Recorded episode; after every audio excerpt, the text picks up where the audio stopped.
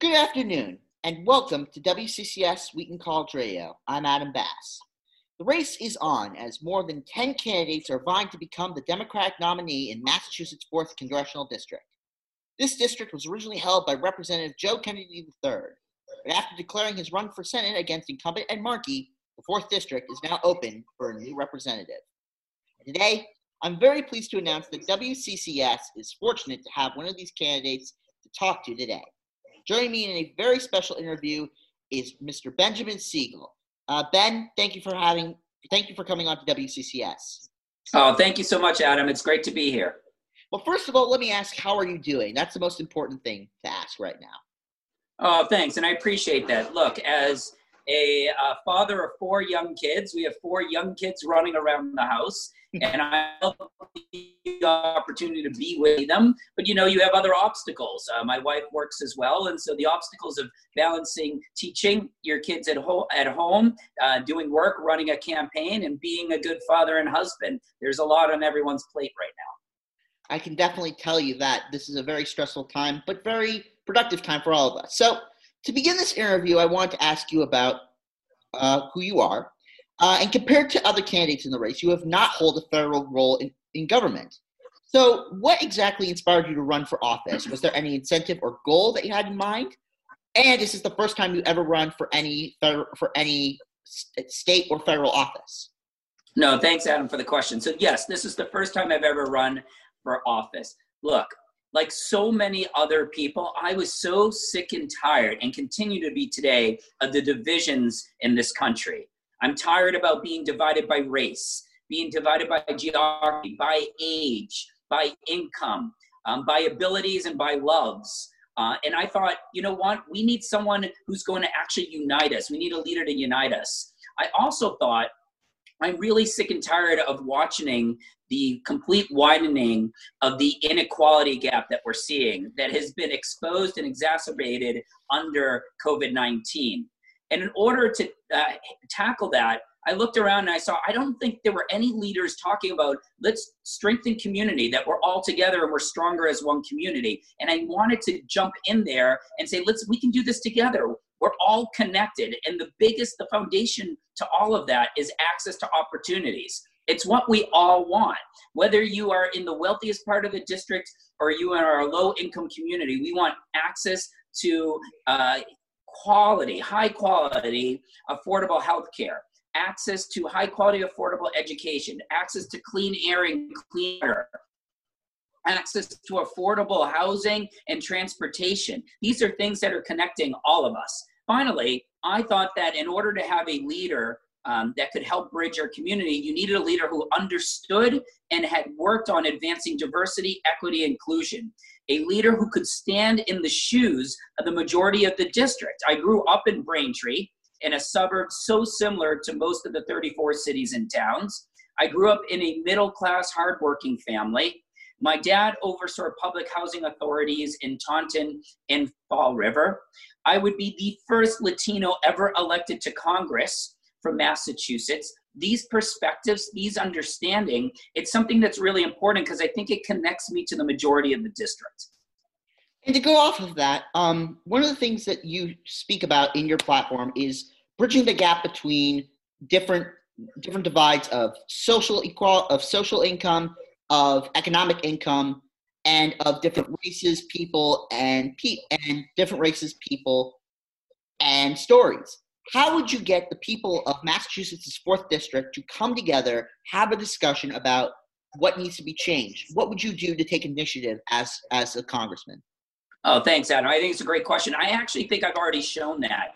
I am the first candidate, and I still think the only candidate who's visited all 34 cities and towns. I did that within my first three and a half weeks of entering into this race. No one had already done that. And I think that shows my leadership that we need everyone around the table. We need everyone to help us move forward. And actually, I visited Wheaton as, as part of that visit. It was the Human Library um, project that was going on. And it actually was the day that I think the college was locked down because I think there was a student, if I remember, holding an axe um, because he wanted to cut up his, uh, actually, I think it was his furniture. And, and called because um, they were scared. Of course, someone was holding an axe, and um, I got put down in lockdown. But look, it, it's all about us coming together. I've shown that leadership. In addition, I've done this in the past. I created the Young Jewish Leaders Council.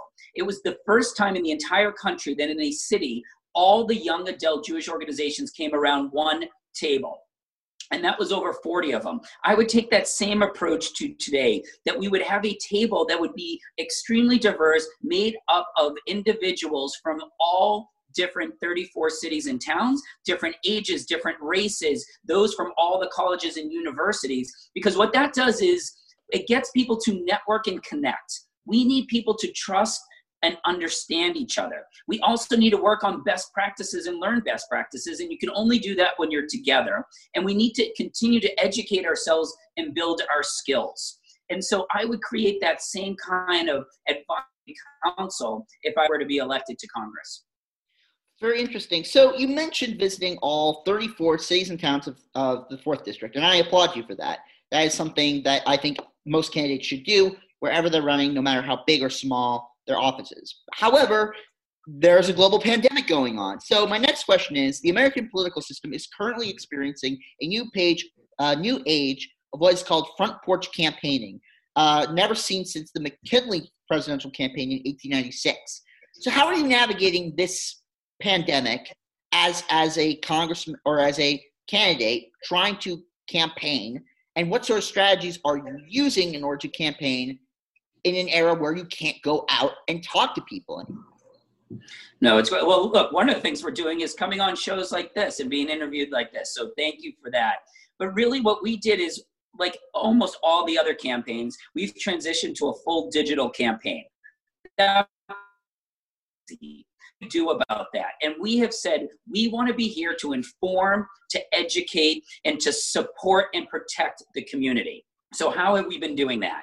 We have just today did our 22nd Facebook live session with a different expert to help the community in terms of being educated on key issues and supporting and protecting the community. We've done some of those uh, Facebook sessions were on really important topics. Today was about the challenges of the LGBTQ plus community and how we support that community. We did a similar one on the Asian American community. We've seen the extreme rise of hatred and bigotry against the Asian American community and a lot of our other most vulnerable communities. We've had several experts talk about mental health challenges. Yes, we all talk about social distancing, but social isolation is really important, especially with our elderly population. We had different experts in the field talk about what we need to know about COVID 19. We had um, one of our rabbis uh, of a synagogue in the district talk about what is it like to run a religious institution during COVID 19. We had someone talk about how to use your voice digitally and impact and harness your voice in digital formats. So we've been on a lot of different topics that have been uh, very important for us to understand and learn.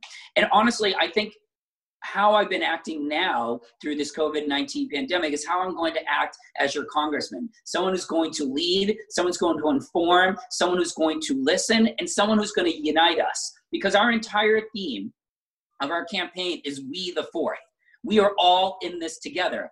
It is even more important today under COVID 19 that we're, we're doing that. So let's take, for example, we are seeing structural disparities and structural inequities most of our low income and communities of color. We were talking about that already, and here we are in COVID needing to do more about that. So I've had a keen focus on those communities frontline workers, Latinos, those in the Black community, those in the Asian American community, low income, and uh, immigrants, undocumented immigrants. We all know now, Adam, I think you've seen that, that when even one person does not have healthcare coverage, it puts them in danger and everyone else in danger. So I was one of the only candidates talking about passing comprehensive and compassionate immigration reform. And we're seeing why that's so important today that uh, undocumented immigrants aren't getting unemployment uh, assistance right now. They're not getting health care insurance. Latinos in the state make up 12%, but 24% are being infected by COVID 19. And they're the majority of the essential workers that are out there. So I'm really focused on how to lift up all voices, and I think our leadership is doing that. We were the first candidate to put together a COVID 19 resource page on our website that's translated into Spanish and Portuguese for the community. So I think we are leading by example, and that's what I'll do when I'm elected to Congress. I think that's a very, I think that's a very admirable thing to do, uh, Ben. Right? It, it, it really shows that you are willing to put in, take on the position of a leader, especially in these dire times. And I wanted to ask you, as someone who who you are a father, uh, to the children of Massachusetts Fourth District, they're probably very unsure about what's going on right now. I would assume a lot of them are scared. I would be scared if I was a young if I was a younger age. Um, what is a message you would say to the children of this district who are scared, don't know what's going on, and what you will do to help comfort them or say, look, we're going to get through this? Is there any message that you have? No, I think that's so important. You're right. I have four young kids. I have a 14 year old, a 12 year old, a nine year old, and a five year old. You know, and what we tell them is you have to have open communication right? This is a time where there's a lot of families that have never spent this much time together as they have before. And I think it's a time that we actually, as parents, show our kids as much love, empathy, and caring as we ever could, and let their kids know that they're not here, they're not alone, and that we're here for them. I think it's a great opportunity for our kids to learn about different issues and different topics than they've ever researched or studied before. Picking up a book in a different era that they've ever seen, seeing a documentary that maybe they would never have been able to see. I think it's also a great time for them to build really long lasting friendships with their friends. I know we're all on Zoom way, way too much, but I actually think things like Zoom and FaceTime uh, and Google Hangout for our kids to get to know their friends without seeing them in person is really important. I also think this is a great opportunity to be there for your grandparents if you do have them right? We know my parents are on the older end and they're lonely. They're actually they're depressed. And so my kids being able to call and connect with them is huge. Finally this is a great opportunity uh, with our kids to show them that we're part of a bigger community and having them help you help your ne- neighbors. Reaching out to your neighbors that are old or disabled or need help getting groceries. This is a huge opportunity for your kids to be a part of it. Finally for all of us and we did we actually did a facebook live session with my five year old on this. She taught us all about mindfulness. We have to take time and our kids need to too to take a deep breath and to just think about ourselves and to try to support ourselves. So, you know, for all the kids that are listening, and for kids, I mean those elementary school and younger, is take a breath and think about what you want and your needs and talk about that with your parents. They're there for you or your or those taking care of you. Um, we love you and we hear you and we only want the best for you. Very, very powerful words, Ben. Uh, Massachusetts is currently one of the best states in terms of education. I think we pride on, ourselves on it. Uh, we are home to some of the best colleges in the country. However, as many students are facing a student de- debt crisis that's been building up to a higher level, COVID 19 has pretty much supercharged that crisis. And I think a lot of the candidates have missed an opportunity to talk about that so I want you to go into detail about how you're going to handle the student debt crisis because a lot of my friends at Wheaton don't have the money in order to pay back for school, especially for uh, programs such as study abroad. So how would you deal with the student debt crisis that is continually growing within our community? Uh, I think it's a question, but I want to point two places. First, I want to hit the beginning of what you said, which is we're one of the best states for education. We are, but we also have one of the biggest gaps between those that have and have not. And I want to tackle that for one second before we get into student debt. Go ahead. that's okay. okay. So, so look at we have right now 20% of the students in the Commonwealth are Latino, and only 3% of the teachers are. We more Latino and Black students are not going to college in higher numbers than ever before because it's not affordable, it's not accessible. You know, we have more young people from vulnerable uh, communities going to jail earlier on because we don't have the kind of community engagement that we need. So we need a plan from the beginning. And I am the one candidate that's talked about an educational plan from the beginning. And I'm going to take us through that because student debt is a big part of that. First of all, we need universal preschool right from the beginning because we all that the earlier you read and write, the more likely you are to be successful and go to college and also be able to have a living wage for your family. When it comes to kindergarten through um, the end of high school, we need to put far more resources into our teachers, into our schools, but we also need to have the right leaders in cultural competency that's helping uh, to make sure that the students that come from low income and vulnerable communities have leaders and role models that look like them, that understand them, that help can get them through to the next stage. And then we also need to teach from an early age about that hatred, bigotry, prejudice, and stereotypes can turn into hate and a lot worse. We need to combat hatred, bigotry, and anti Semitism from an early age, and that has to be part of our curriculum. So now let's talk about uh, colleges look, we, they need to be affordable and accessible. What, what do we need to do? I still have significant student debt. All right, I graduated over 20 years ago and I still am holding the debt. So, one of the first things we need to do is make sure when students do have debt, that the um, percentage that they're being that they're loaning out on is capped. Right now, students are, are taking out loans from six to as high as 12%. But banks they're only loaning to each other at 1.2, 1.5%.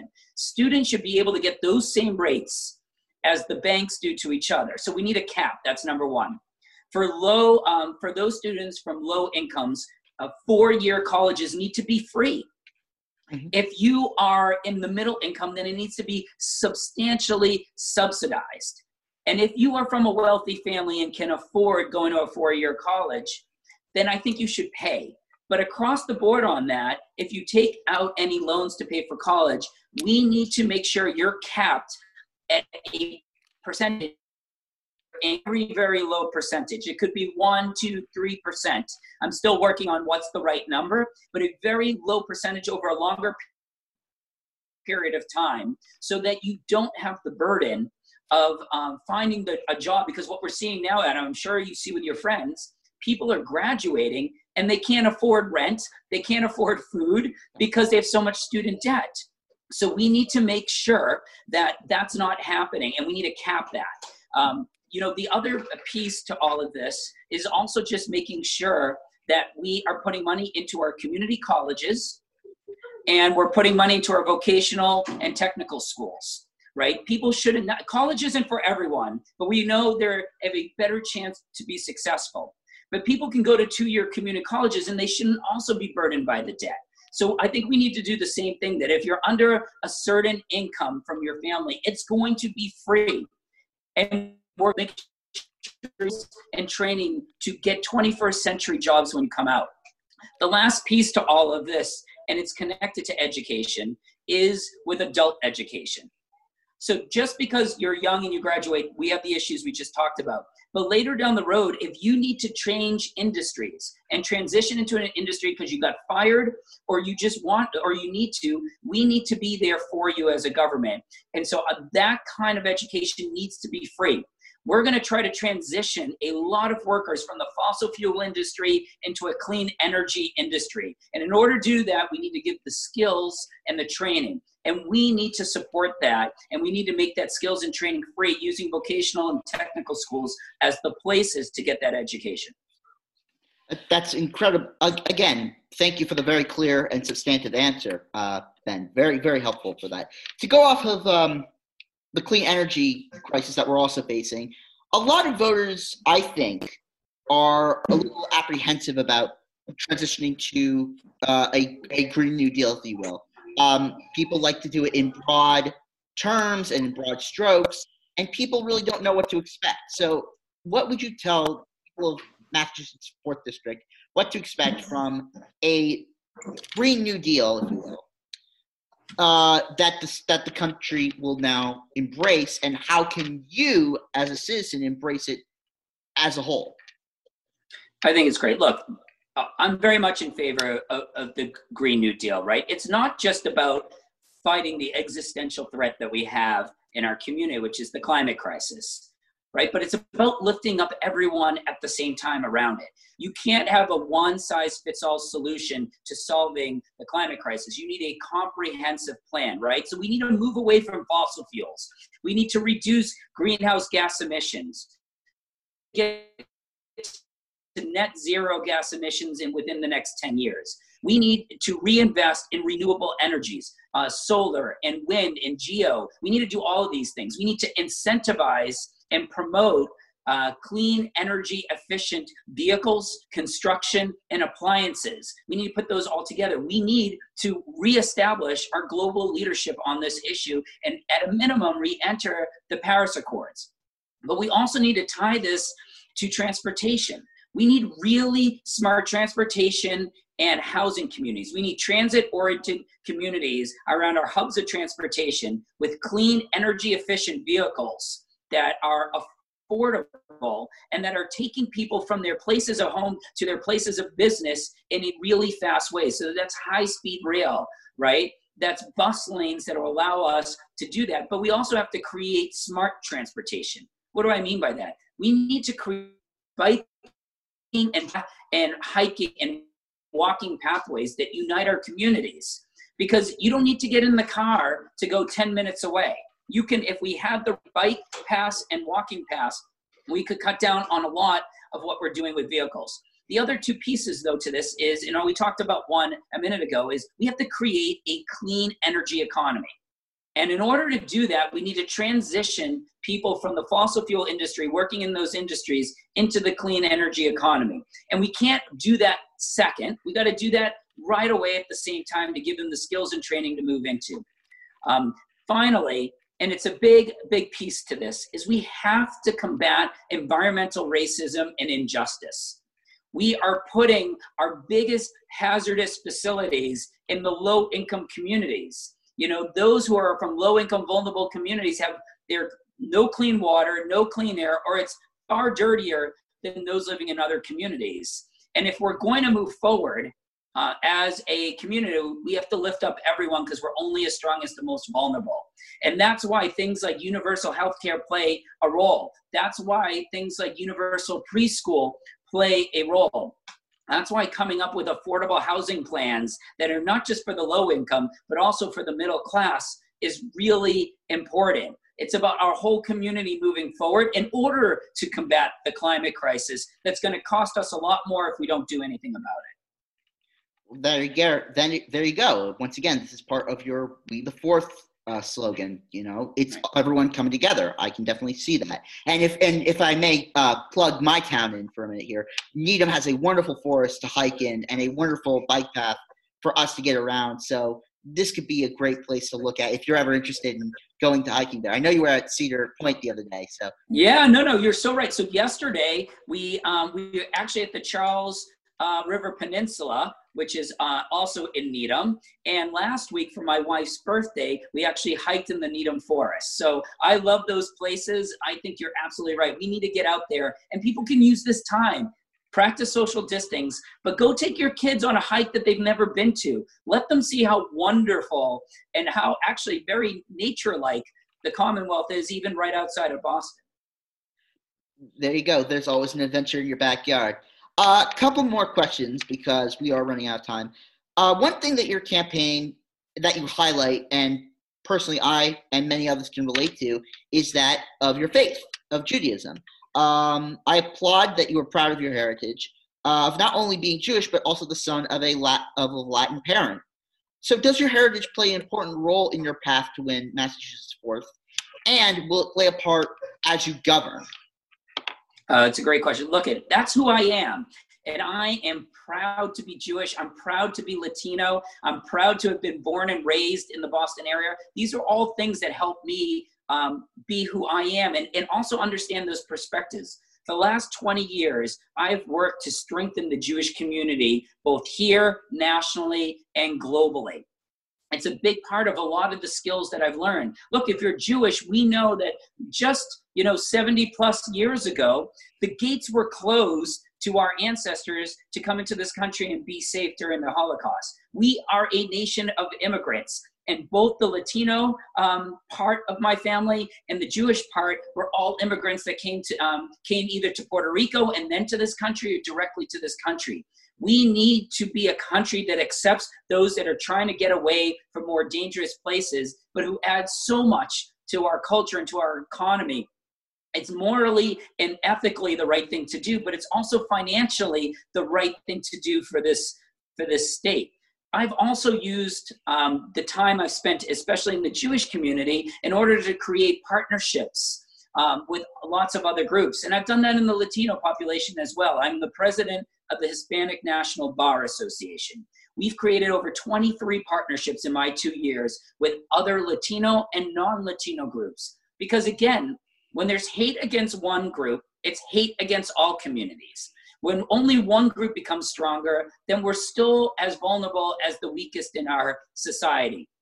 So, using those and strengthening those organizations while building relationships and partnerships has been something at the core of who I am and what I've done. And it's what I would take forward. Look, I've also been the victim of hatred and bigotry for being Latino, and I've been the victim of anti Semitism for being Jewish. In fact, three days before I announced my campaign, I was walking out of a synagogue in Brookline when a man ran up to me, called me a kike, told me my grandmother should have never survived the Holocaust, and that I and everyone else in the synagogue should be processed. I'm not the only one hearing this, but this is in Brookline today. We need to stand up um, to bigotry and hatred together. I've learned that uh, as a big part of my faith and a big part of my community. It's also for me in the Jewish part been a spiritual side for me. It's how I have this other side and connect. I love going to synagogue and I love the community that's part of it. Um, in fact, you and I talked about this before. For the last seven years, I've been on the board of Gann Academy, a pluralistic Jewish high school that you attended. A wonderful, wonderful place. I'm someone that believes we need to give back to our community. It is why I have sat on over a dozen boards and, and committees of nonprofit organizations. It's why I think another reason why I am the right candidate right now. Because in order to solve the biggest issues of the day that you and I have spoken about, you need to have the nonprofit sector, the government sector, and the private sector all working together. And you need a leader who understands how all three work and can bring them all together to do that. I am that person and I'm that leader. Ben Sigel, thank you for your time for coming on to WCCS. It's been an honor to have you on here, and we hope to hear from you soon. Thank you so much, Adam, and I'd love to come back. I really, you know, applaud you for putting the show together, for keeping things going. I think the students, this is so important. They should be a big part of this race, right? It shouldn't just be that you're older and that's who's voting. So all those that are listening if you would like to be a part of our campaign, we would love to have you as an intern this summer or at any other time. Go to bensigelforcongress.com uh, or find us on all our social media channels at Ben Sigel for Congress on Facebook or at Ben Sigel on Twitter and on Instagram. And I look forward to uh, hopefully seeing more of you and answering any more questions in the future. Thank you very much, Ben. It was an honor to have you on the show. And thank you all for listening to WCCS. I'm Adam Bass. Good evening.